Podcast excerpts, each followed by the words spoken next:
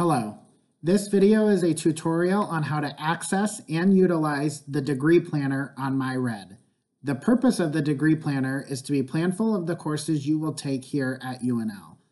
The Degree Planner is a requirement for all students and will be tied to your enrollment. You will need to have created a degree plan before you are able to enroll in your next term's courses. You will first need to log on to MyRed. Once you are on MyRed and on the front page here, you will hover over the Academics tab in the center of the screen. You will then select the Degree Planner tab. A new tab should open up.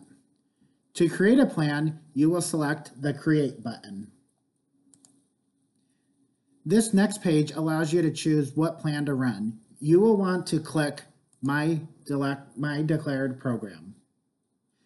The what if function um, is a function that you could use later on to check out plan courses for other majors on campus. But for now, we will run my declared program. After selecting my declared program, you have the option of building from a pre-made plan or creating your own plan. We advise you to click build your own plan because every every plan for every student is going to be a little bit different. And this will then allow for more options here. You're going to leave the catalog year alone, and then your major should be selected already. As an Explore Center student, the options are undeclared, pre-health, pre-law, or pre-engineering.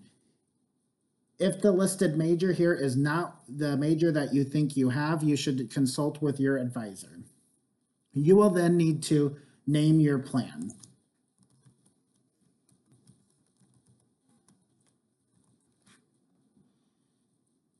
The expected graduation term can be left alone. The display summer terms, you can check that if you are intending on uh, taking summer courses. Lastly, you will want to select Make This My Enrollment Plan.